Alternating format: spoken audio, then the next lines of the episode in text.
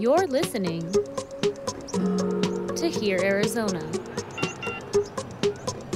addressing issues, empowering our community.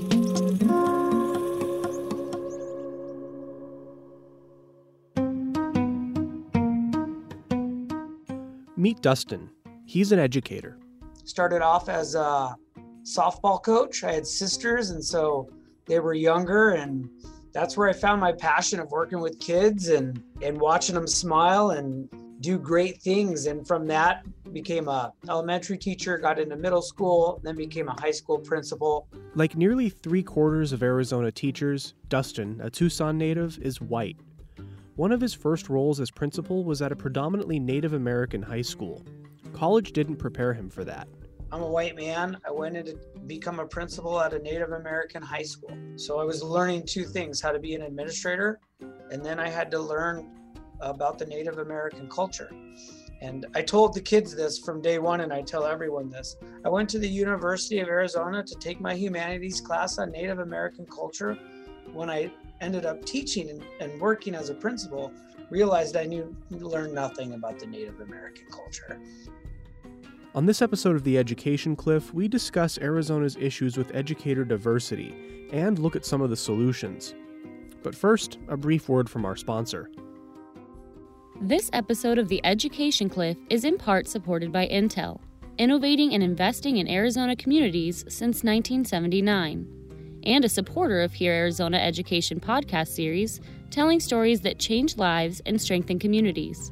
Resource info can be found at heararizona.org.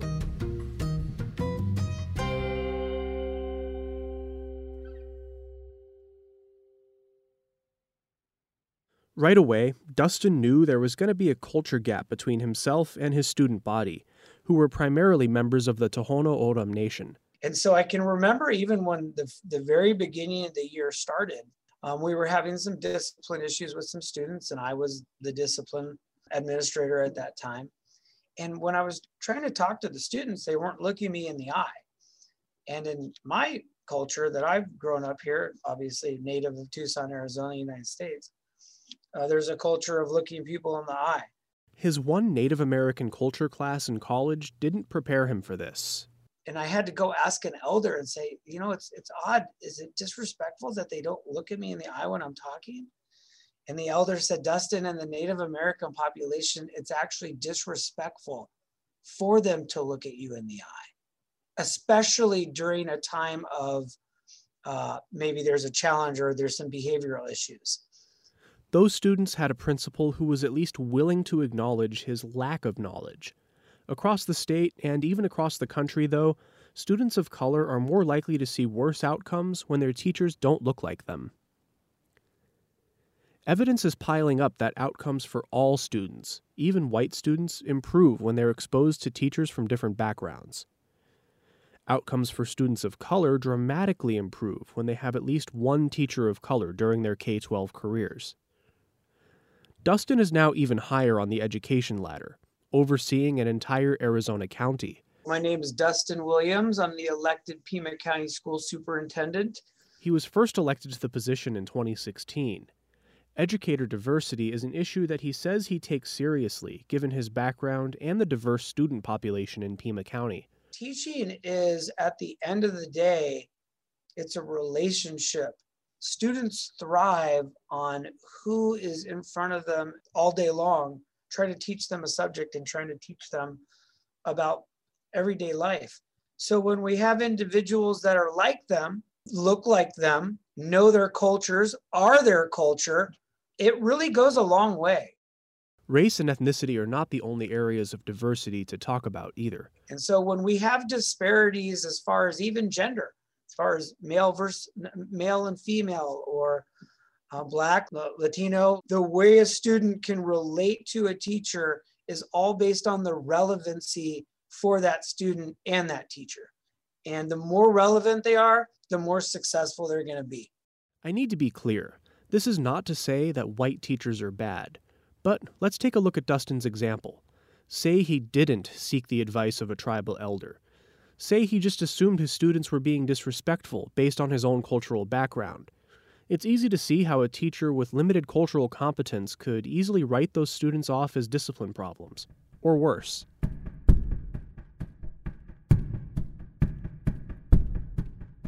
Kids would hide milk in their pocket, and their teachers would get upset because they'd forget about it, go sit down, and they would open up and milk would come out.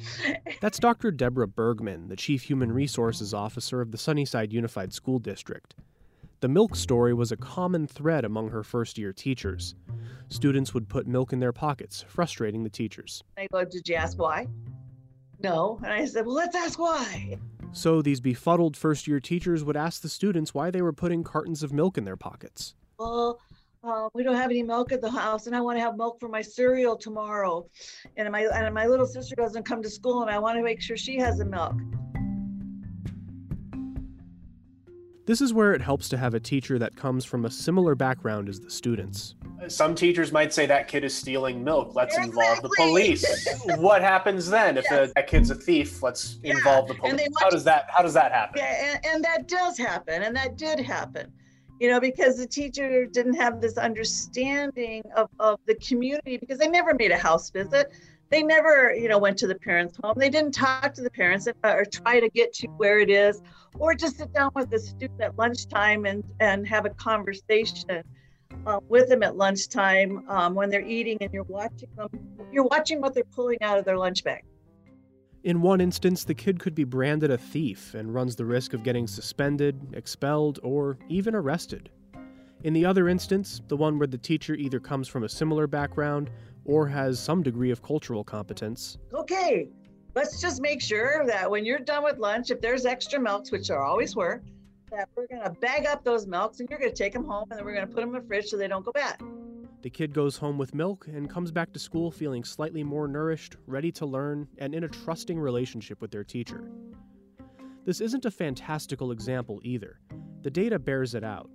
According to multiple studies published in education journals, students of color who have teachers of color are significantly less likely to be sent to detention, suspended, or expelled. It's pretty obvious that those all lead to bad places. Better representation among teachers improves test scores and graduation rates, too. Laura Emsley is the Human Resources Director at Sunnyside and works alongside Dr. Bergman. There's tons of studies out there that show that, you need to have those role models that look like you, that talk like you, that are from the same community or environments or similar, not necessarily the same, but similar, to be able to identify and to have somebody to, emulate in a weird sort of way, be able to, think, okay, this person went to college, this person is a teacher, is successful, I can be that too.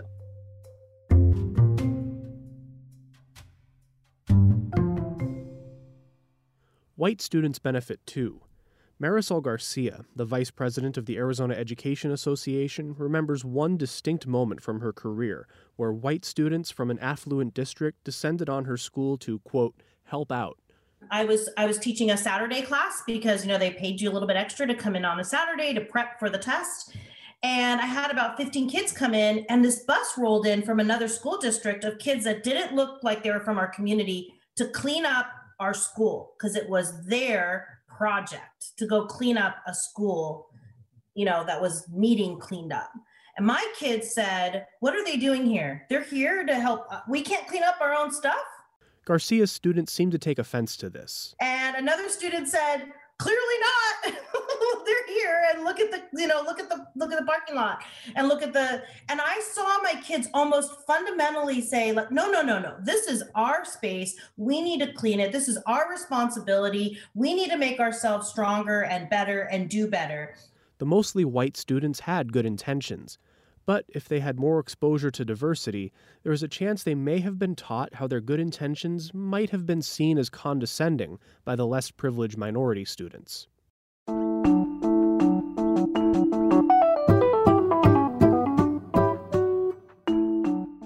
So how on earth can Arizona schools improve teacher diversity when they can barely hire enough full-time teachers to fill classrooms?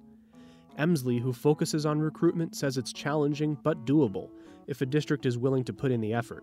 In order to really diversify your workforce, you have to work at it. And naturally, you're going to have a large Anglo population applying for these jobs. I mean, you just are. You have to be proactive. And I think that that includes, you know, thinking outside of the box, not just going to your routine job fairs and career fairs, but doing different things, going to places that have a historically larger, diverse population to try to recruit from.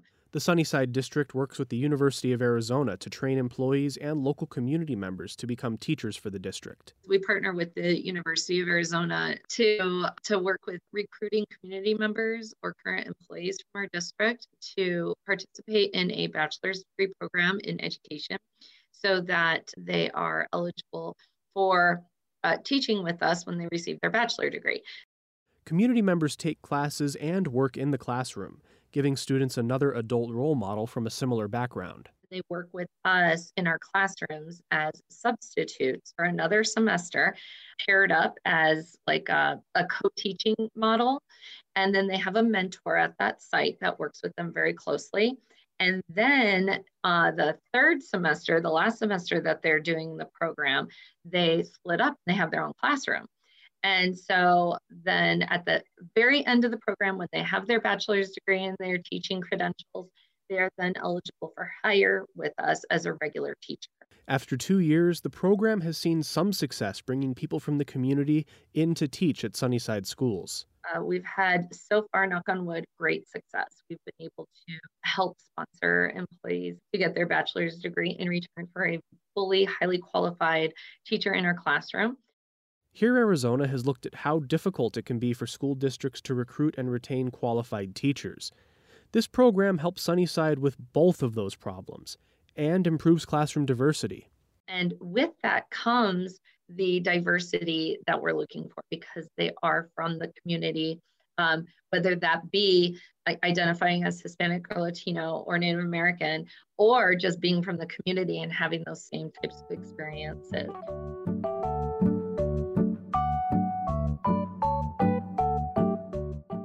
In Maricopa County, the local community college district is taking the lead on helping other districts recruit more diverse and representative faculties. Julie Ferrin is the director of Rio Salado College's teacher education program. She says there needs to be a hyper-local focus if districts want to improve teacher diversity. I think it's really growing your own within schools, is finding those teachers at the K-12 school that represent the community and are already on board. Instead of bringing a brand new person out of a four-year university and, you know, they're applying for jobs and we pull this application not knowing anything about the student. A school district is a large community. You have teachers, administrators, psychologists, social workers, education aides, custodial staff, bus drivers. I could spend all day here on that. But other than employees, you also have students, and parents, and their grandparents. This group is an often untapped resource. They're even more valuable for representation, because who can represent a community better than its own members? When you look within your classrooms and see, you know, parents, or, you know, it could be someone who's, you know, being the attendance clerk at the local elementary school, and they like the school environment, why not keep them and as a teacher leader and get their certification so that they can stay within their school, you know, and continue to teach and benefit. I mean, who doesn't want to see a familiar face in their fourth grade classroom or in their music classroom? Ferrin's program at Rio Salado actively tries to reach out to these community members and get them enrolled in the school's alternative teacher certification programs. Really, the key is tapping into our community and seeing how we can better our community leaders. And it's also, as a student in the classroom, is seeing a teacher that diversity-wise looks like them. I think it's stability as well. I think it's being able to provide more opportunities to grow those within your community and to elevate their profession. As we discussed in our previous episode, the community college programs are relatively affordable. This is a benefit that Ferrin tries to sell to parents, school staff, and other community members in low-income areas. they can get teacher certification at a better price than they might expect. It seems to be a barrier at times for those who want to be teachers, because who has the luxury of stepping away from their paid position to now, do their student teaching and not make any money? A lot of times these are breadwinners. These are single parents that are trying to make ends meet.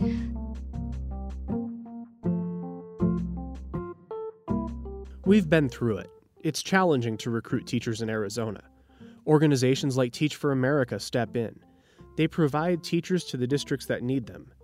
These teachers, though, are usually not from that community, and they only stay for a few years on average. Teach for America is an excellent organization, but you're right, they're bringing them in from other states. Oftentimes, they're doing the boot camp in the summer to get their, teacher candidates is what I will call them, prepared for the classroom. They teach their 2 years and then they're done. And oftentimes those teacher candidates want to be home. They want to be where their family is. And so, it's not a surprise that we lose them back to their home state. 2 years is not nearly enough, says the Pima County Superintendent. It takes you about 3 years just to kind of really know if you got it, just the beginning of it. The first year, everyone, it is hard. You would struggle, but you would have some home runs as well. And you'd be like, okay. And after the end of the first year, if you're like, I want to do it again, you would know. If that first year was just abysmal and hard, then you would know that that's probably not the profession for you.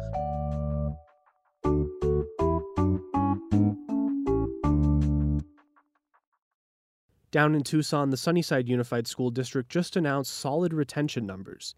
As more teachers from within the community join the district, Emsley says they expect that to improve even more.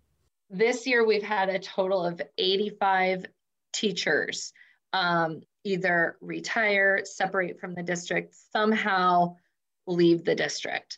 Last year, we had 94. Community-based programs recruiting community members. The schools get qualified candidates, the students get teachers that look like them, and the new teachers get a broader web of support and stay on the job longer. In our next episode, the fact that a lot of people should go back and probably look at getting their master's, which would help with their professional growth, because it costs so much to go to school, and then now they're in debt and they're not getting paid well enough. We ask folks to go to college, get a education, get a teaching credential, and incur massive amounts of debt. And then we offer them a salary that doesn't allow them to repay the debt. How the cost of an education in education acts as a needless barrier to entering the profession. On the next episode of The Education Cliff from Hear Arizona.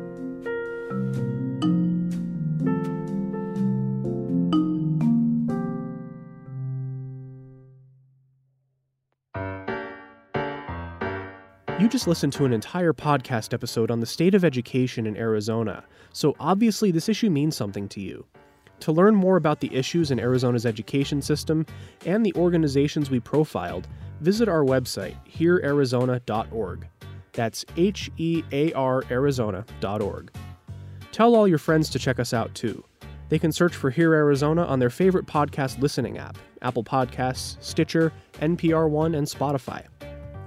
And since we're all about empowering our community, we want you to be part of the conversation. Follow Hear Arizona on Facebook, Twitter, or Instagram.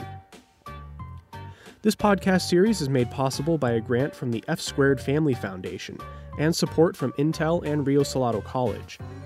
Hear Arizona is a production of the Division of Public Service at Rio Salado College, which includes Sun Sounds, Spot 127, KBOC, and KJZZ.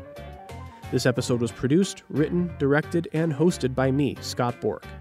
Linda Pastore is our executive producer. Thanks for listening.